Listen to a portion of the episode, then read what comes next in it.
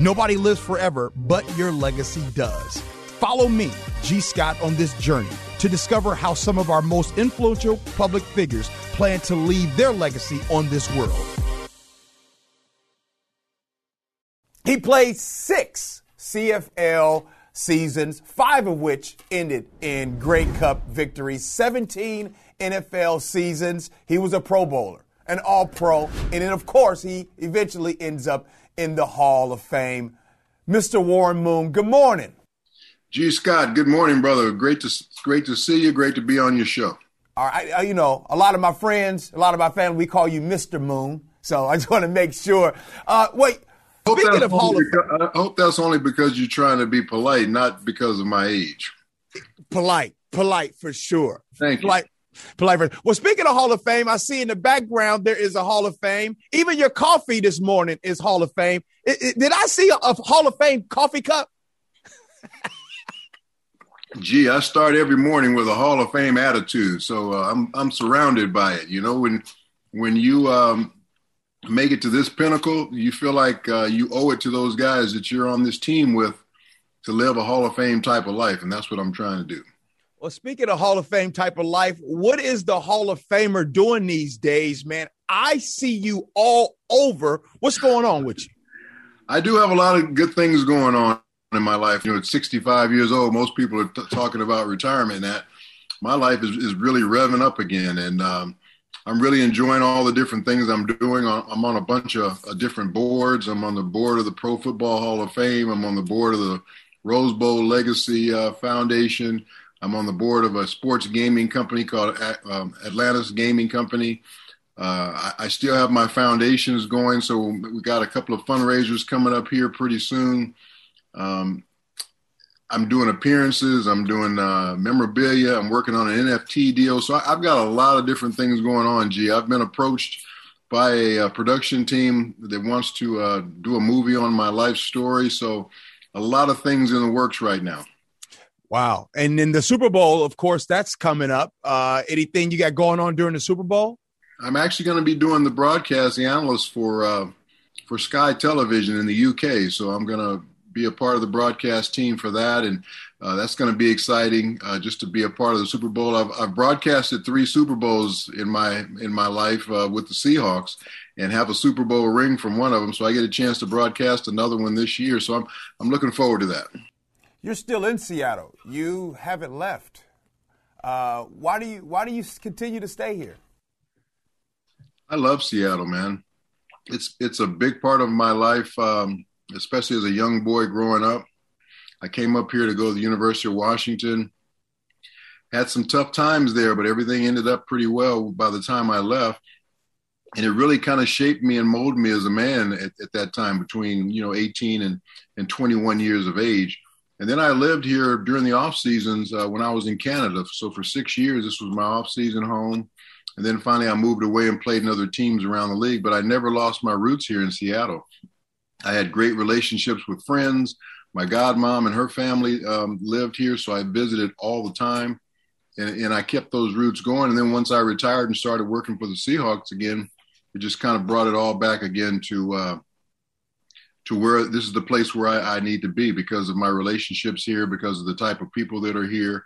Uh, I really have enjoyed my time here, and I love the Pacific Northwest. And I have a young son here that – is playing high school football. So I'm watching his career very, very closely and really a, a big part of his life as well. Wait a minute. He, you got a state champion on your hand now. Did I get that right? Did he win the state championship with Bellevue High School?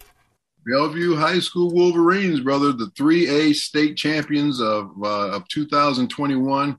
Really proud of him. He's only a freshman, so uh, he started off pretty well to, to have a, a state championship in his freshman year. I don't know where you go from there, but they're already working out, getting ready for next year. So uh, they're they're still hungry, and and he's just as hungry because you know he didn't play a whole lot as a freshman, but when they moved him up to varsity, you know there was a lot of upperclassmen ahead of him and all that. But he got a great experience of of practicing with those guys every day, of getting a chance to uh, see what a championship football team looks like, and he's working his tail off. And we're only here in uh, in January. What position is he playing? Well, he's playing running back and he's playing safety right now, and uh, he really wants to be a wide receiver. They don't throw the football a ton, so he'd be more like a blocker if he if he was uh, if he was playing wide receiver. So they put him in a position where he can touch the ball a little bit more. So he's playing running back and he's enjoying it. But I think ultimately down the line, I think his best position is going to be wide receiver in college and probably safety or corner. Well, you know, I want to go back to when you first came here to Seattle. That was in the 70s that you yes. came here. And um, you dig me now.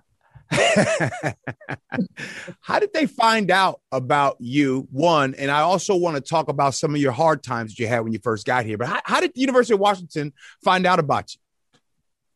Well, I had a receiver, and I was at junior college at that time, and I had a receiver by the name of Leon Garrett, who uh, was the leading receiver in the country. Um, they were recruiting him, and of course, whenever you're recruiting a receiver, you're going to see who's throwing him the football. And I was a freshman at the time, so they weren't paying a lot of attention to me because normally when a when a kid goes to junior college, he goes for two years. Well, I didn't want to stay for two years because I didn't want to go there in the first place. I, I should have gotten a scholarship out of high school, but I it, things just didn't work out the way I wanted them to, and and uh, everybody wanted to recruit me to change my position. So I, I wasn't going to have any of that. So that's why I went to junior college. So that's one of the ways that University of Washington started um, noticing me was on tape watching my my uh, teammate Leon Garrett and Jim Mora actually uh, was the one who who saw me on tape because this that was his recruiting area. So he gave uh, he gave that tape to, uh, to Coach James. Coach James liked it, and next thing you know, I'm being recruited by uh, Chick Harris, who that was his recruiting area, and uh, he started recruiting me. And so, when did you know that Don James was this special, legendary coach that he uh, eventually turns out to be? You know, I didn't. Um, I I just knew of his history in, uh, in at Kent State, and I, I kind of did a little research on him as they were recruiting me, so I knew a little bit about his background.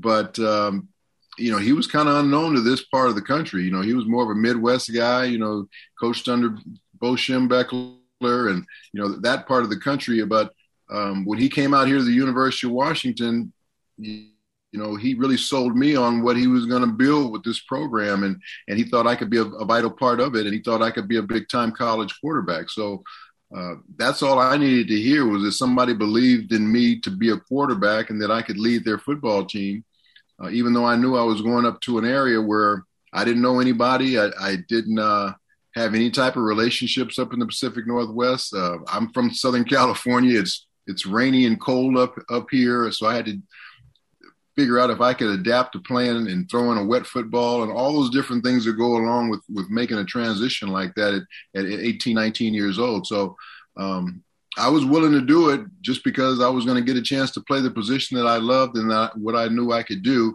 And he was also bringing in some other top flight athletes to try and build this program because it was a very bottom bottom line program when he took it over. They were two and nine the year before they came and uh, we we tried to get that thing turned around. First year we were six and five, and then we just went on from there. Well, we know what you ended up doing. We know that you ended up winning a Rose Bowl your last year. But before you got to the promised land, winning the Rose Bowl, I'd imagine that we're talking the mid 70s, Warren Moon. We're talking about a black quarterback. Now, you keep calm, cool, collected. You always got a smile on your face. But I'd imagine you saw and felt and had some rough times in the mid 70s playing the position of quarterback. Talk about that. Yeah, gee, I had some really tough times, and uh, I never anticipated anything like that as an 18, 19 year old um, player coming from out of town, what I was going to deal with. First of all, when I got here that fall, it rained 28 straight days at one point. 28 straight days, dude. It, it was raining. Um, that was something to deal with. Then the fact that we didn't have a really good football team and we were playing one of the tougher schedules in the country. We played University of Alabama. We played University of Texas and they had Earl Campbell. We played Arizona State, who ended up being undefeated that particular year. We had a, a very, very tough schedule, and we weren't we weren't winning those games. And who usually takes the blame when uh, when you're not winning? Either the quarterback or the coach. In our case, it was both of us. But I was the one getting booed every time I ran out on the field. So um, it, it, it, got to be nasty. It got to be personal. You know, it wasn't just booing. Because one thing when you're not playing well and and the, the crowd's unhappy and they boo you. It's another thing when it becomes personal and they, they're calling you names and and um, you know racial slurs and you know my friends are up in the stands having to listen to all this. My my girlfriend at the time who became my wife, she's having arguments with people in the stands because they're calling me different names. So it it got to be really nasty. Coach James was getting a lot of pressure from from the media and also from uh, alumni about me, you know, being the starting quarterback. So it wasn't an easy time for me that first year um, at the University of Washington. I thought about transferring. Um, but my mother told me, you know, Warren, you made this commitment to go to the University of Washington, and for the reasons you did. And the same thing could happen to you if you go to another school just because of the color of your skin. And what are you going to do? You can't keep transferring everywhere until everybody starts to like you. So you're just going to have to stick it out, and hopefully um, you'll get things turned around, and people will love you. And, and basically, that's that's kind of what happened. Yeah, but take us in, like take us into that time. And I know here you are, 18, 19 years old, having to deal with this, hearing the racial slurs. How did you how did you get through it? Like how how was your how did you get through your rough times? Give us an example of a story that happened and and, and your response and how you dealt with it. Well, I, I got through it, uh, you know, through again the support of my mother and, and my family back at home, but they they weren't there every day. So I was fortunate enough to meet a family up in in, uh, in Seattle, in Bellevue, actually, uh, the Payne family, and I met them through my roommate Leon Garrett, the receiver that I talked about, and w- that's where uh, we would go as kind of a refuge to get away from the University of Washington. We would go over to their house; they would invite us over on the weekends and uh, we'd go over and have a nice home cooked meal. We could lay around and just relax and and not have to think about you know what was going on at the university, what wasn't what, what was going on uh, on the football field.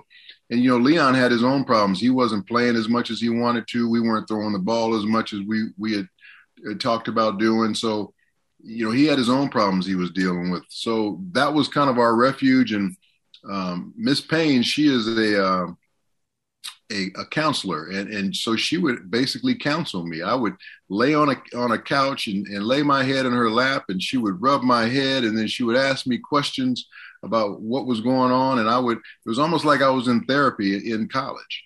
Uh, and, and i and i had somebody that i could talk to about all the different things that i was dealing with. Um, you know at the university so uh, that's how i got through it um, because I had never dealt with anything like that. I had had nothing but success uh, from the time I started playing in Pop Warner football all the way up through high school.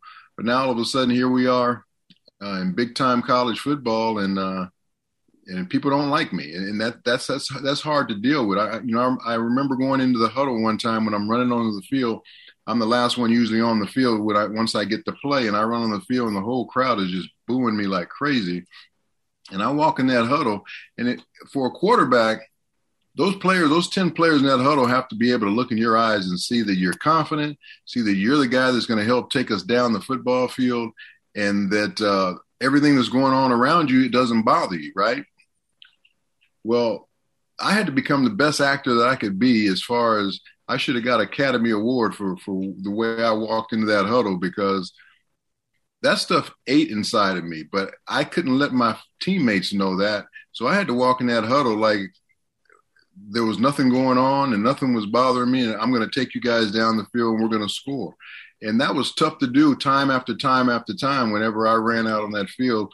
And, and every time all those, those 60,000 people were booing me. So it, it was a very, very tough time that first year that I was at the University of Washington.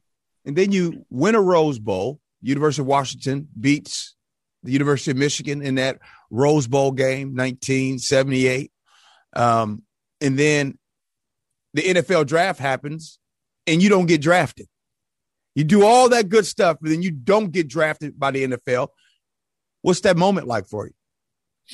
Well, there was a lot leading up to that. You know, first of all, I had an agent at that time, Leigh Steinberg, and he was doing his due diligence on me as far as what teams thought about me as a quarterback. And and most of the, the information he was getting back was that teams either wanted to draft me really late in the draft, if I got drafted at all, or they wanted to change my position to defensive back or wide receiver, positions I had never played before. So I'm trying to weigh the pros and the cons because at this time the Canadian Football League had also approached me and wanted me to play quarterback and thought I could be a, a, a, an outstanding quarterback not only there but the head coach Hugh Campbell thought I could be a great quarterback in the NFL and he just didn't understand why the NFL didn't want uh, didn't want me. He did understand, but he didn't understand. Not from a from a football standpoint, he did not understand. So I had to weigh the pros and cons of do I want to go play in another country where they're going to let me play the position that I can play, or do I want to give up my opportunity to play in my own country where I had always had a dream of playing in the NFL, uh, but I w- might not be able to even play the position that I want to play. So that was my big dilemma. I finally decided that I, I wanted to go to Canada because I wanted to play quarterback, and I had to make that decision um, six weeks prior to the NFL draft because their season was a little bit earlier than than the NFL, so they needed to know um, before uh, the, the NFL draft. So that's one of the reasons I wasn't drafted, is because I had already made my decision to go to Canada, and at that point I was glad I didn't get drafted because I would have been a free agent when I came back to the league if I ever wanted to come back to the NFL. So I was actually hoping I didn't get drafted on draft day only because I had already signed in Canada and didn't want anybody to have my rights if I decided to come back. So you go to Canada, you pl- go to Edmonton, you win five Grey Cups. That's the equivalent, everybody listening, of the Super Bowl, the championships of this five out of the six years so you must have looked at that opportunity and felt like, I'm going to do the best with what I got. That was my whole mindset everywhere that I played throughout my, uh, from the time I got in high school. Make the most of your opportunity or make the most of the time that you have. So when that opportunity does come, you're ready. And even though I was a little bit, it was a bittersweet experience for me to go to Canada, just like it was a bittersweet experience for me to go to junior college but I made the most of that experience. And then when the opportunity came for me to either get a scholarship to major college or or to get a, a pro contract, I was going to make the most of it and be ready when that when that opportunity knocked on the door. So uh, that's what I did. I wanted to go up there and become the best football player I could be. I wanted to win as much many games as, as I could, and I also wanted to make as much money as I could at the time because they they they gave me a very great uh, financial offer. And I loved playing in Canada because I didn't have to deal with any of the racial crap that I dealt with in the United States, believe it or not. Never heard a word about anything uh, negative that way. You know, of course, we got booed when we went on the road and stuff like that. That's what's supposed to happen. But it was they weren't booing me and calling me names and, and, and different things like that. So I loved playing up there. Again, we had a lot of success. Um, and I at one point thought, gee, I was going to stay up there my whole career because that's how that's how much I was enjoying it. But you know what what happens is you know you start having so much success to the point where you you don't have the same challenges. And, and in the back of my mind, I'm saying, how good am I really as a quarterback? And can I actually play in the NFL? Am I good enough to play in the NFL? So that kept burning inside of me that I, I think I'm good enough to play, but until I actually go and do it, I won't know. So that was one of the things that made me come back to the NFL was the fact that I wanted to see how good a quarterback I was. And the only way to find that out is to play against the best players in the world. And the best players of the world are right here uh, in the NFL. Well, you came and did it. 17 NFL seasons, nine Pro Bowls, all pro. And of course, you know, you you Hall of Famer, all that I can go through all your records right now, but we don't have time for that. But you get to the NFL and look, as a kid, I don't know if I've shared this with you. I'll share with you now. As a kid growing up, when I come out in the neighborhood, I'd say I'm Warren Moon that day, right? You were my one of my father's favorite quarterbacks, and but every time I remember seeing an interview of you, you always smiling, always calm, cool, and collected. So I thought life was good for you. I thought that maybe you didn't see some of the things that when you talk about racism, I thought maybe it didn't apply to you because I would see you on TV and things would be so great. I now that I'm older, I know that that's not the case. I know you've dealt with a lot even in the NFL. I'll ask this. Can you tell us a moment where the most scared that you've ever been playing on the football field because of a threat, because of being scared? Talk about that. I don't know if I've ever been scared on the football field, but I've definitely been a little bit nervous only because when I was playing with Houston, you know, there was a time where uh, they were getting death threats on my life. And, and I remember uh, there was one game in, in Cleveland where on my 35th birthday, we were in Cleveland playing. I had had a really good game. I threw like five touchdown passes that day. And I came out of the game in the last two minutes. Our backup quarterback goes in to, to kind of mop it up and, and run the clock out. I'm on the sidelines you know, smiling, joking with guys, thinking about what I'm going to do when I get back to Houston that night because it is my birthday.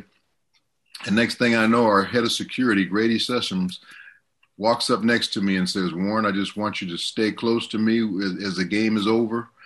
Uh, there's been another death threat on your life, and we're going to escort you off the field. Next thing you know, there's four or five policemen that kind of come up and surround me, and they walk me off the field to make sure nothing happens to me. And and uh, that's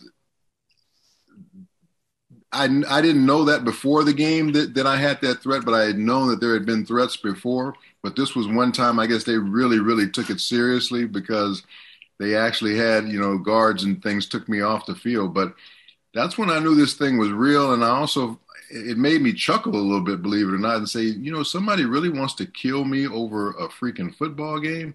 I, I don't, I, I just don't, I don't understand it. So, those are the type of things you had to deal with. And, and, I didn't tell people about stuff like that. I didn't tell my family about it because I always wanted people to, to, to think that everything was okay, that, that I had everything under control and that I didn't want to be a burden to anybody. I didn't want anybody to worry about me. That, that's just always been my mindset.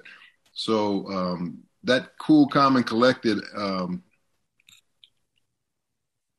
attitude that you see out of me a lot a lot of it is, is the way I want things to be in general, but sometimes there's more to it inside of me that I hold inside of me uh, just to make sure that everybody else stays calm around me as well. Because my thing as a quarterback, you know, there's all this chaos going on in the football field. You got all these collisions and all this, all this um, physical play going around you, but something somebody's got to be that calming influence on the field when it, when everything is is going crazy on a football field. And I always wanted that to be me. So if guys ever were were uh, if we're behind the game or whatever it is, if they look over at Warren, they'll say, "Oh, I guess everything must be okay because Warren's okay."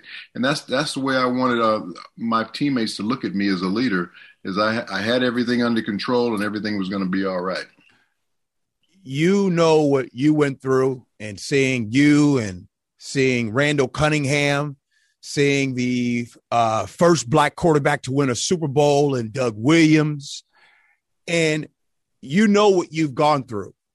How does it make you feel to see today Russell Wilson, Patrick Mahomes, Lamar Jackson, Kyler Murray, the quarterbacks today, knowing that they probably go through their struggles, but they don't have to go through what you went through. And how does that make you feel knowing that they stand on the shoulders of giants like you?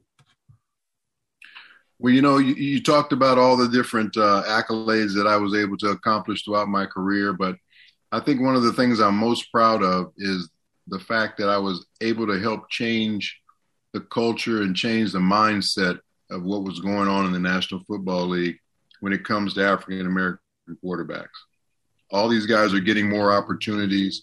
Uh, they're, they're able to show what they can do, and, and that's that's a reflection of what not only myself, but like you said, Randall Cunningham, Doug Williams. We played at a very high level when we played. Uh, you know, Doug winning a Super Bowl. I think Randall won an MVP in there somewhere, and and my consistent play every year, being an All-Pro quarterback, that really helped change that mindset of owners and general managers and coaches around the league. That hey, these guys can play at a, at a a higher level and we need to give more of them opportunities to play. And because they've gotten more opportunities to play over the last 20 years or so, you see what has happened. These guys are flourishing. And not only are they flourishing on the field, they're some of the highest paid players in the league. They're number one overall picks in the draft. They're some of the high, highly, highest endorsed players in the league as far as money off the field. So they're all doing really, really great things. And that's something that, that we're all proud of that, that we played a small part in making that happen um, because this is a leadership position. And not only is it a leadership position in football, but when you're a NFL quarterback, now all of a sudden you can become a leader in your community as well, and you have a voice because people are going to listen to you because of of you being an NFL quarterback. So there's a whole lot that comes with that besides just the fact that they're starting on a team and they're making a lot of money and they're on a lot of commercials. They can make a lot more of an impact in their communities if they decide to do it, and a lot of these guys are doing that. The quarterback position, we are starting to see more African Americans in that position the date right now as we do this interview is January 27th, 2022. Nearly 70% of the NFL is black players. As of right now, there's only one black head coach. What can be done to change that? And how do you look at that knowing that we're still with one black African American coach? Well, first of all, let me say that us having only one African American head coach right now in the NFL is disgraceful. Uh, the NFL knows it's disgraceful, um, and they need to do something about it very quickly. There's nine jobs that are up for uh, for hire right now. I would hope that African Americans could at least uh, get four or five of those jobs this year, and again push that number back up to four or five, six six guys. Um, we've been up as high as eight and we've been down as low as as as one now. So it's been kind of a roller coaster when it comes to African American head coaches in the NFL, and that's something that's very disappointing because when the Rooney Rule was put in place, it was supposed to create more opportunities for African American coaches and general managers. We've had a couple of uh, African American general managers hired in, in this hiring cycle so far, which is good. Ultimately, you need to hire the most qualified guy and there's a lot more qualified African American coaches out there that aren't getting those opportunities. African Americans have shown that they can coach and coach at the highest level and win Super Bowls and all those different things. I'm very disappointed in where the number is right now. They have a chance to really make a change here with this hiring cycle because of the number of jobs that are available, and hopefully that'll that'll change here um, in the near future. Well, every guest, I always end the interview with the question. And the, the name of this podcast is Leaving a Legacy. Uh, Warren Moon, what would you want your legacy to be?